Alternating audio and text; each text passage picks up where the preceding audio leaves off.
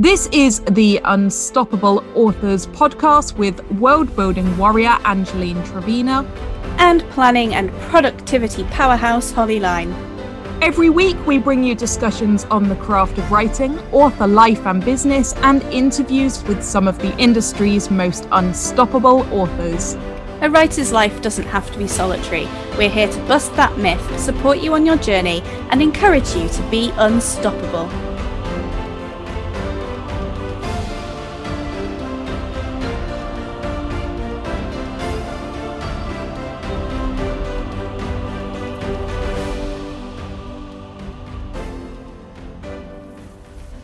Welcome to episode 93 of the Unstoppable Authors podcast. Today, we're going to talk about why you want to find books that are similar to yours and how to go about finding them. Before we get into the main topic, here are our personal updates. So, I took a few days off from writing over the bank holiday weekend, uh, as I basically didn't take any days off in April.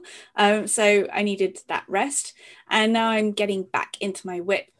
Um, I'm still being really careful with myself though, because I am recovering from burnout and I don't want to overdo it. So um, I set some quite ambitious goals for May, but I'm just easing gently into heading for them. So yeah, um, one of the things I'm doing this month is I'm taking Becca Syme's class Write Better Faster, which so far has been absolutely fantastic it's not like a lot of courses out there that are based on the learn at your own pace model. This one is more directed.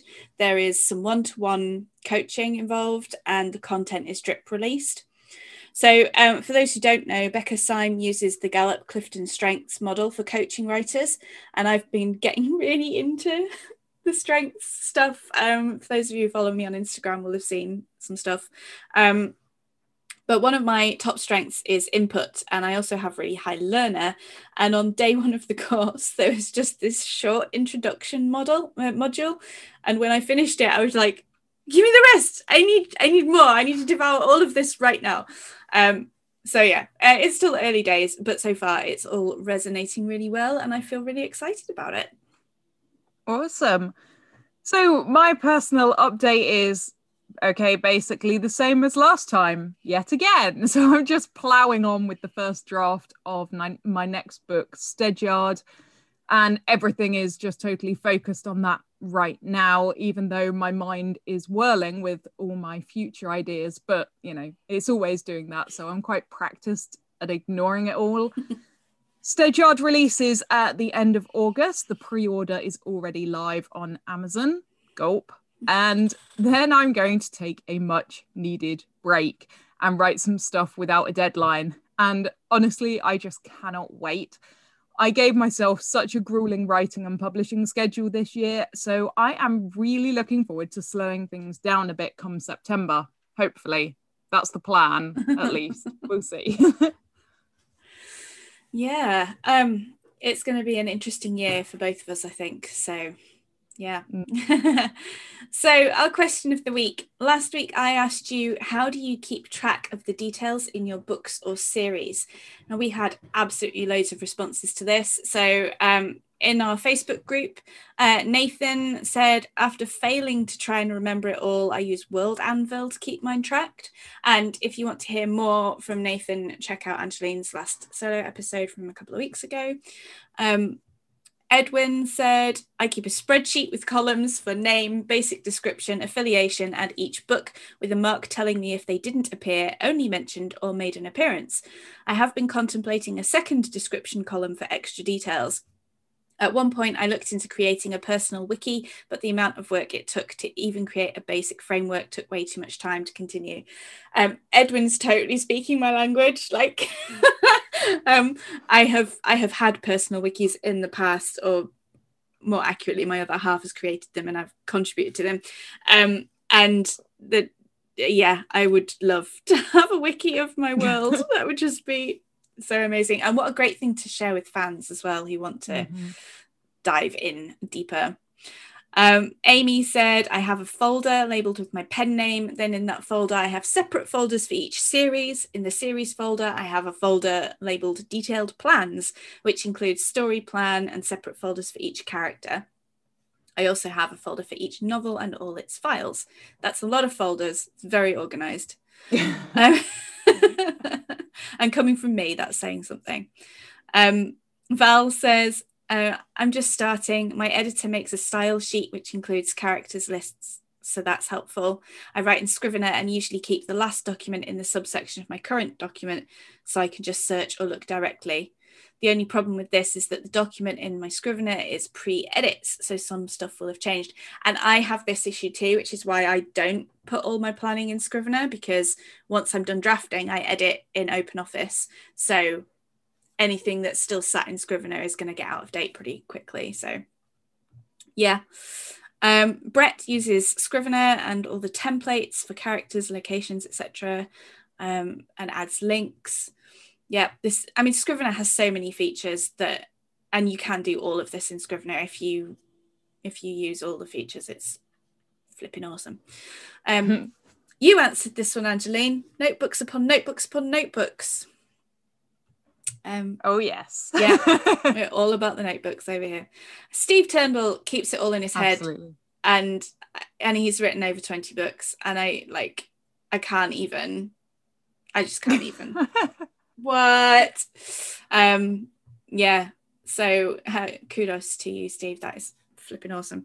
Um, and on Instagram, uh, let's see, we had Gareth Matthews says a nice big whiteboard full of scribbles, and I love that. I can just picture it. Great big big picture planning, which is awesome. Um, Rowan says I'm using both Novel Factory. I love its character and location building tabs, and it really helps me with structure and an old fashioned notebook. Um, I haven't heard of Novel Factory before. Have you? Nope. That's no. new. I'm going to have to Google that. Yeah. Um, uh, Tina has another vote for notebooks. Um, oh, more folders and notebooks and binders and just all the things. So thank you everyone for responding. Uh, I love hearing about how people organize their their stuff because because I'm me and that's how my brain works. So yeah, um, thank you everyone for sharing. Yeah, I, I just like to hear about other people's stationery. just talk to me about stationery all day. so, this week, what we want to know is what cover design aspects do you like from your genre? Mm-hmm. So we have uh, no new patrons this week, but a huge thank you to all of our current patrons. Your support means the world to us. Patrons get early access to episodes, exclusive behind the scenes access to our off air banter, and they get to join us live on our live streams, the next of which is on Thursday, the 13th of May at 8 pm. So you can jump on the call with us, ask us questions, chat with us, and crucially get some words done. So if you'd like to join us, you can do so for £3 a month at patreon.com forward slash unstoppable authors. And it would be really great if you could take a moment to share this episode on social media. Grab a screenshot, share it directly from your podcast platform, or even take a selfie with it. Just remember to tag us so that we can share it too. It means so much to hear from our listeners and to know that you enjoy the show. So let's move on to our main topic for today. And today we are talking about finding comp titles for your book. Now, before we start, let's just tackle some misconceptions about the idea of writing to market. Now, I totally understand that there are a lot of writers out there for whom this idea leaves a bit of a bad taste in their mouth. And that's because they tend to see writing to market as being mutually exclusive from writing what you love or being true to your art.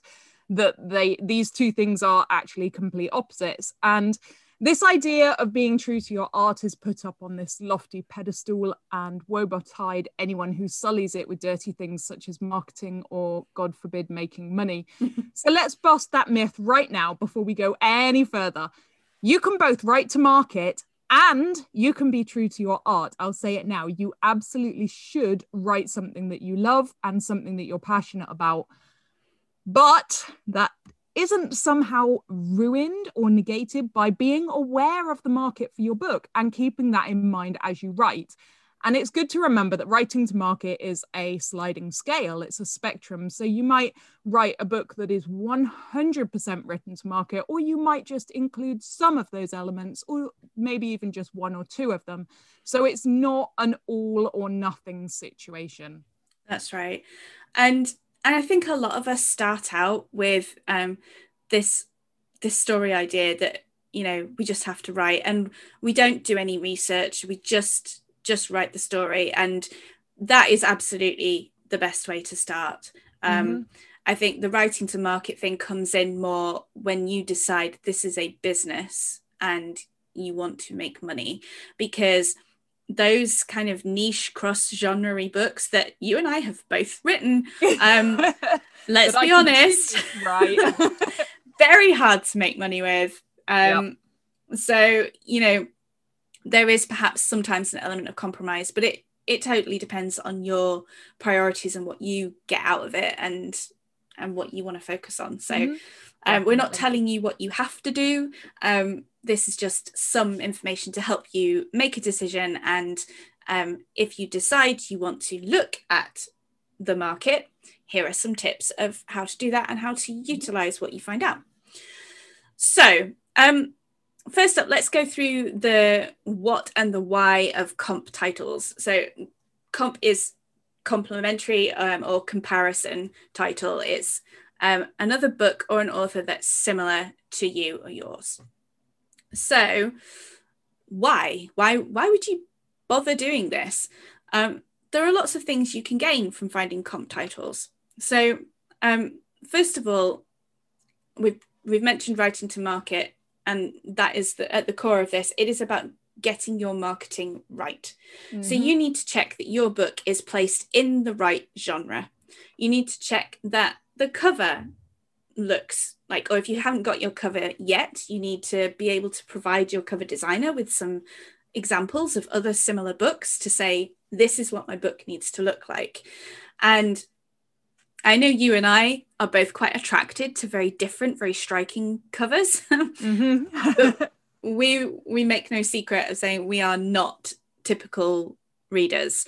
And the vast majority of consumers want uh, when they are browsing for books they are looking for something familiar. They're looking for yes. something they know they're going to like because they've read books like it before and really enjoyed them. And your cover is the very first clue for that. So your cover must contain, you know, the right signals for the genre. Um, so, for example, because I've just been looking at this recently, um, in the sort of romantic suspense, like, you know, dark vampire type romance books, there are certain tropes on the covers you know. Usually there is like sort of red misting around it and the fonts are usually quite um, you know curly. They have a lot of embellishments on them. Um, there is almost always either a topless man or a man in a suit. Um, you know so these are the things. You see that cover you know what the book is going to be like okay? Um, you need to check that your blurb matches the genre. So um, have a look at the blurbs written in first person or third person or maybe second person. That would be unusual, but maybe that's the thing in your genre. Um, what kind of hooks do people use? You know, look at the break down the blurbs and see what other successful authors are doing should maybe just clarify that. You're looking at the top 20 or top 50 books uh, because these are the books that are selling well. Um, indeed. Um, yes. yeah don't don't come and copy us. Oh, speak for yourself. Um, but yeah um, you will also probably want to make a list of these titles that um, you think are a good match because you can use them in your advertising as keywords. Um, Absolutely. Um, and another really great thing about doing this is finding similar authors with whom you can network and collaborate and swap newsletters and you know stalk on social media um, that's an important one it's a very important one and i mean there are people whose newsletters i've signed up to to see what yep. they're doing like how yep. are they doing that and I'm not going to name names, but there's one of my like comp authors who whose newsletter I'm on, and I mean, she has a particular. Um, I've never seen a newsletter like it. It's it, it's absolutely packed full of um, other books. You know, she recommends or links to dozens and dozens and dozens of books in her emails, which I find really interesting. That is not what I do, but it's interesting to see how she mm. does differently. And she's a huge bestseller. She's doing something very, very right. So, yeah. Um, and then the final thing is attraction marketing. So, if you talk about on social media the books that are like your books, you are not just talking about your own book, which can come across as very like, oh, look at me, look at me, buy my book, buy my book, buy my book. Um, and you should talk about your books, just to be clear, but not all the time. Definitely. Um, follow like the 80 20 rule. Yeah. 80% talking about other books, 20% talking about your own books.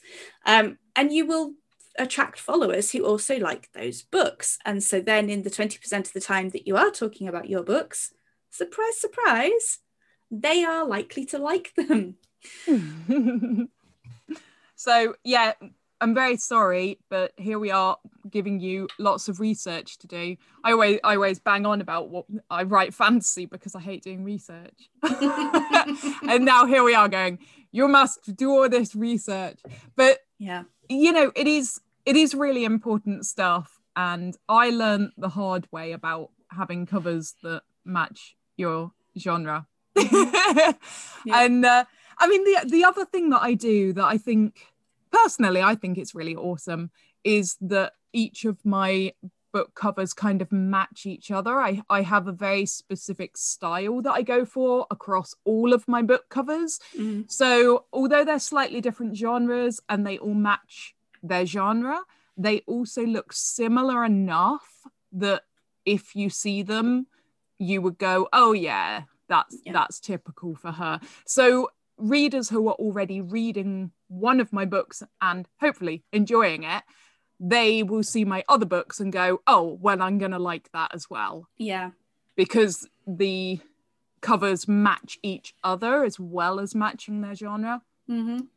which I think is kind of clever yeah I, I, do think so. i do think as a bare minimum your name should always be in the same font you know you you are creating a brand for your author name. So even if you write across different genres having the same font for your name quite something quite simple that will translate across multiple genres i think is absolutely key.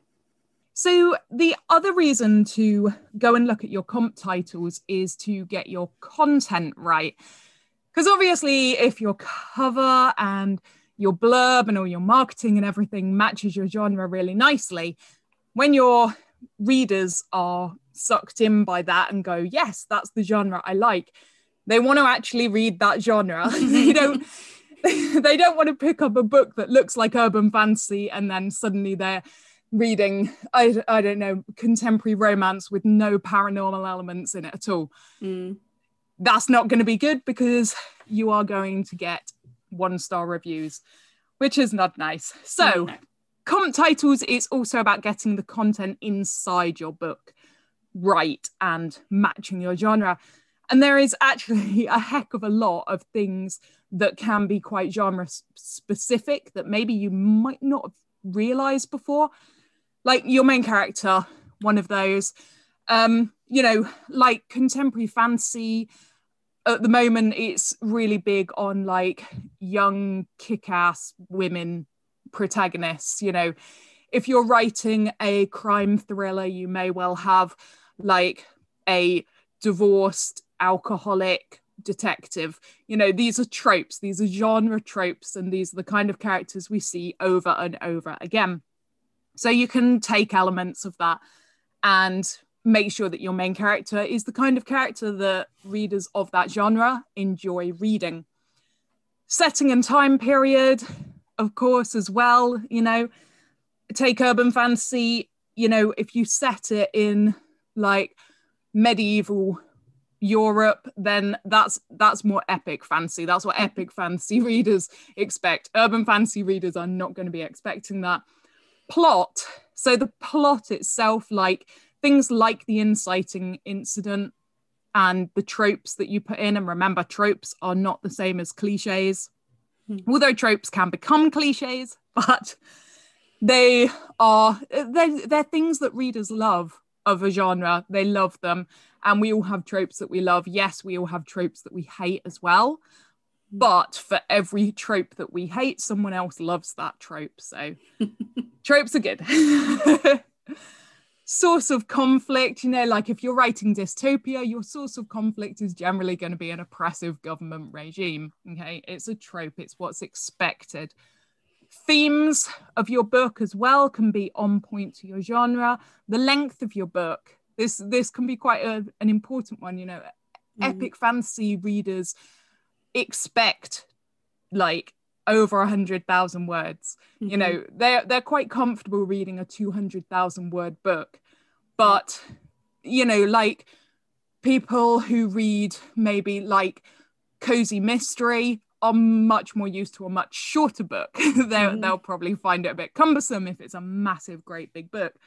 So length can be really important point of view as well is you is it common in your genre to be written in first person or is third person? Is it um, a close third person or omniscient? Just go and have a read around and find out. The ending of your book of course the the big one is always any romance genre. They you know it's really really important that you have a happy ending. Mhm. otherwise is it's not romance and it will the readers will not consider it to be romance Mhm. um, even if you market it as such. And the tone of your book as well is really important to get right. And that's something that also should sort of bleed through into your blurb as well. Mm. Get that tone right. Um, and this isn't just for fiction books. The this sort of research also works for non-fiction books. So non-fiction, you'd be looking at like the problem that you're solving go and have a look at other books that solve similar or the same problems. Think about the format of your nonfiction. So, are are comp titles like um, are they done as bullet points, like ten ways to do this, or are they more heavy going?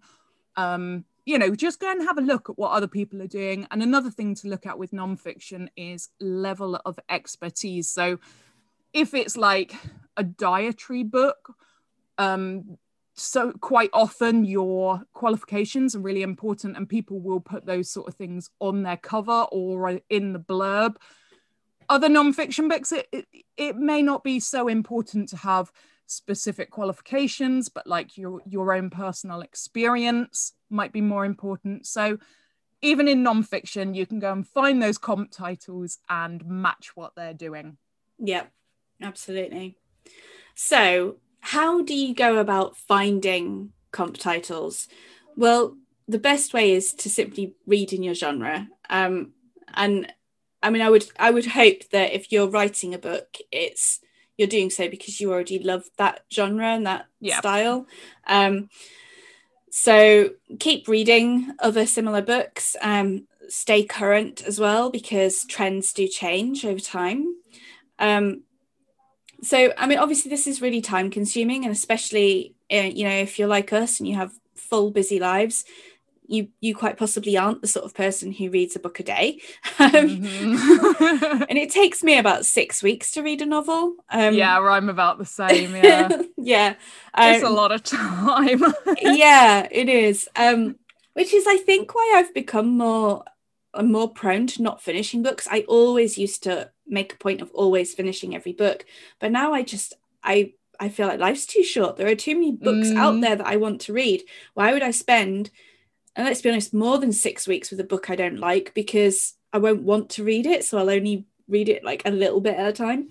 Um, why would I waste my time? Like so. Anyway, um, not the point. Um, it can also be a bit expensive because buying lots of books adds up. Um, although if you're in KU, then obviously that Mhm. might not be so much of a factor. Um, that's actually another thing about your market. You want to look as well whether books in your genre tend to be heavily Absolutely. in KU or or wide.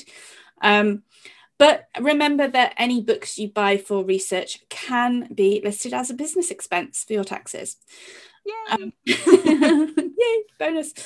Um, so another way, aside from just reading widely in the genre, is to just head to the retailers and just browse. Um. So I spend a lot of time doing this, um, and it can you can get a bit lost in it. So maybe set yourself time limits. Like I'm only going to spend an hour doing this, and then I will stop. Set a timer. You know. Um, so look at the um, look at the ratings and reviews on the popular books, and you know read the reviews for clues as to what people do and don't like, because reviewers will tell you. Um, Find out, you know, if they say, "Oh, this was so action packed, it was like high octane, rah, brilliant," then you know that read that you know readers like that in thrillers or whatever. Mm. Um, I mean, a lot of the time it's going to be obvious, but just check. It doesn't hurt to check. Um, also, read the blurbs. Um, have a look at, like, like we said before, the the style and the tone of the blurb to see what what works and what, what people are using. Um, but also, you know, to just double check for yourself that the comp title, you know, the potential comp title is yes.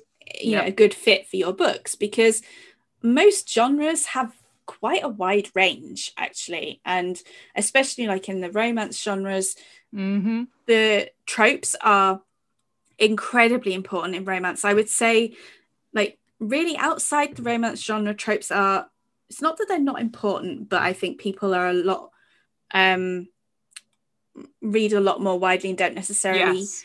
Totally agree. yeah, Yeah. readers can't necessarily articulate the tropes they like Yeah. in other genres whereas in romance readers really know the tropes they're looking for And, they and there are like things. serious niche tropes, aren't there? yeah Like, like some of the tropes in romance, I'm just like, what? Really? They're so specific. yeah it's things like Yeah. age gap Yeah. and um the virgin main character and, and even like whether characters are divorced Yeah. or widowed. or have and- children Yeah.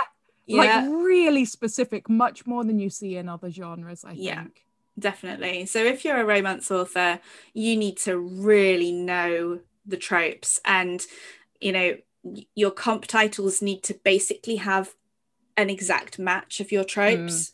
Um so if you write like billionaire um like playboy romance you don't want comp titles that are second chance Yeah. with a baby you know you you need to make sure they're the exact right romance books Yeah. for your book.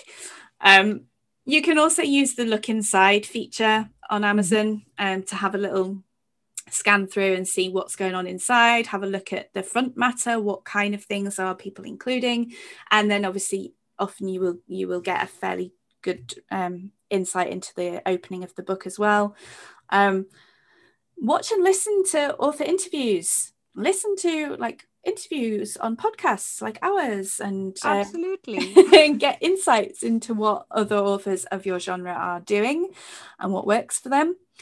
Um, another good one is to watch on screen adaptations, but do remember that they are adapted for a totally different audience. yes. But it can be a, a good starting point.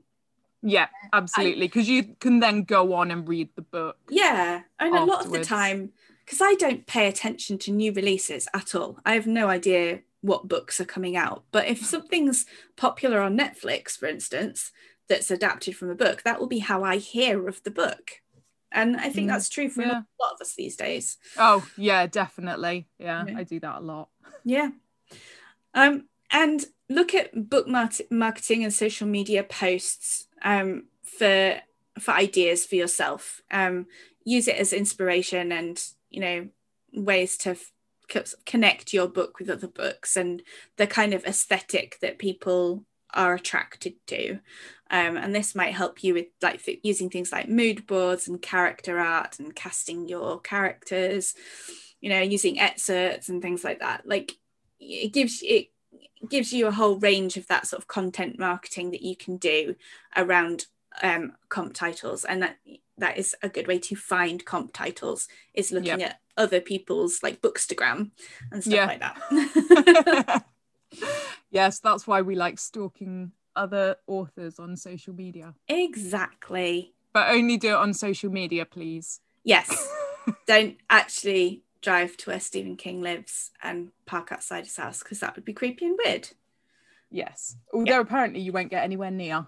No. No. I would imagine not.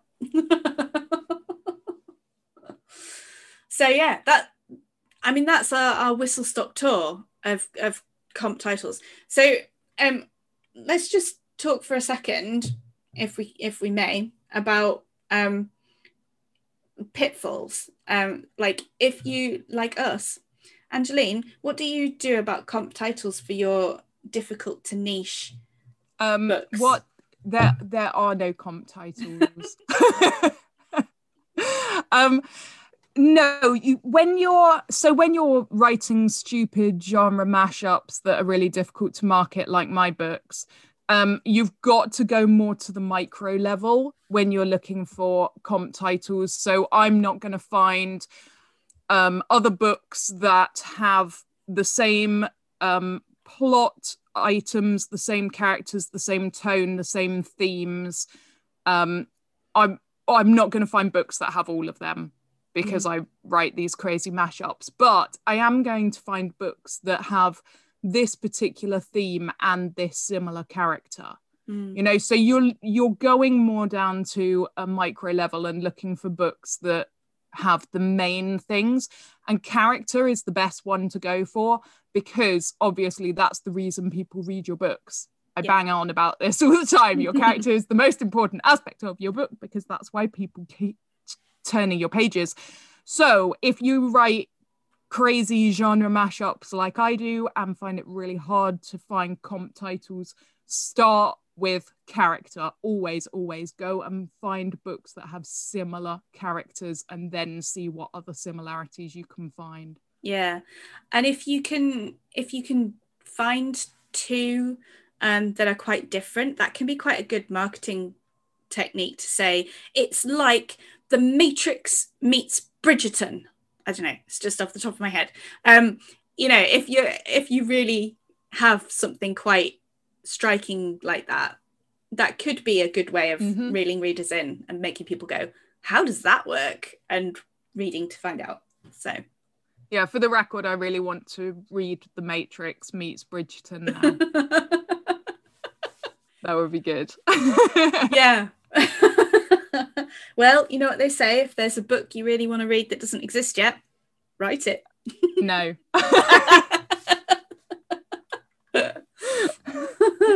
no, that would that would require far too much research. yeah. His, historical romance mixed with like s- serious cyber tech stuff that I know nothing about. No, thank you.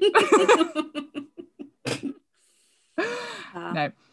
So, so I think that's pretty much wraps us up on comp titles and Mhm. takes us on to a rather interesting would you rather question. So, Holly, would you rather that everywhere you ever go, there's always someone else who is wearing the exact same outfit as you are? or would you rather live in a town with someone who looks like your identical twin? Ooh. um, I had to uh, find a, a would you rather question that fitted our theme, and that that was hard, I tell you. yeah, you, you've done quite well. It's about comparisons, isn't it? So, um, I think I'll I'll take the always someone wearing the same outfit because I'm not that precious about what I wear. Like I, Mm, I don't think I have a particularly striking, unique style or anything like that. So um, I wouldn't be too bothered if there was someone else wearing the same jeans and jumper as me. You know, that that would be Mm. fine. But I kind of feel because obviously, like I'm a jeans and jumper kind of girl as well. But every time you made an effort, someone else would have would be Mm. exact, and I'd be like, "Oh man, I made such an effort." I think I'd just give up making an effort. I'd turn up to like weddings in like pajamas. oh, I've, I've just had an entertaining idea about my band rehearsals because I'm the only woman. So um, Yeah, that could be entertaining actually. what shall I wear today? That means one of the blokes in the band turns up wearing the exact same thing. But I, incidentally, I've actually lived where I lived once before in a tiny little hamlet in the next village which was like walking distance. It was really close. There was apparently somebody who looked exactly like me. um, so much so that one time when I was in the tiny little doctor's surgery that they had there, the other person's mum said to me, You look exactly like my daughter. I almost came and said hello to you the other day. so I've actually lived that. But honestly, I would choose that option living in a town with someone who looks just like me because, f- for one thing, I can avoid them a lot. You know, if it's a good sized town, you can avoid them. Mm. And also, I could give myself such a unique style that everyone always knows it's me because of what I'm wearing. Mm, So, that's a good. Point. yeah. Yeah, I really I really hate it when I turn up somewhere and someone's wearing the same outfit as me. really hate that. so, moving swiftly on, uh, just a reminder of our question of the week. What cover design aspects do you like from your genre? And remember that if you want to hear all the backstage stuff and get all of the other benefits, you can join us over at patreon.com forward slash unstoppable authors. And don't forget to share the podcast online and tag us on social media. We're on Instagram, Facebook, and Twitter. Just search for Unstoppable Authors. Thanks for listening to this episode of the Unstoppable Authors podcast.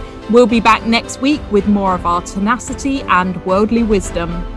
Don't forget to visit our website to get the show notes and heaps of helpful blog articles at unstoppableauthors.com. And join our Guild of Unstoppable Authors, and you will not only hear from us every week, but you will also get a free digital copy of my book, 30 Days of World Building. If you enjoyed the episode, please remember to subscribe and leave a review.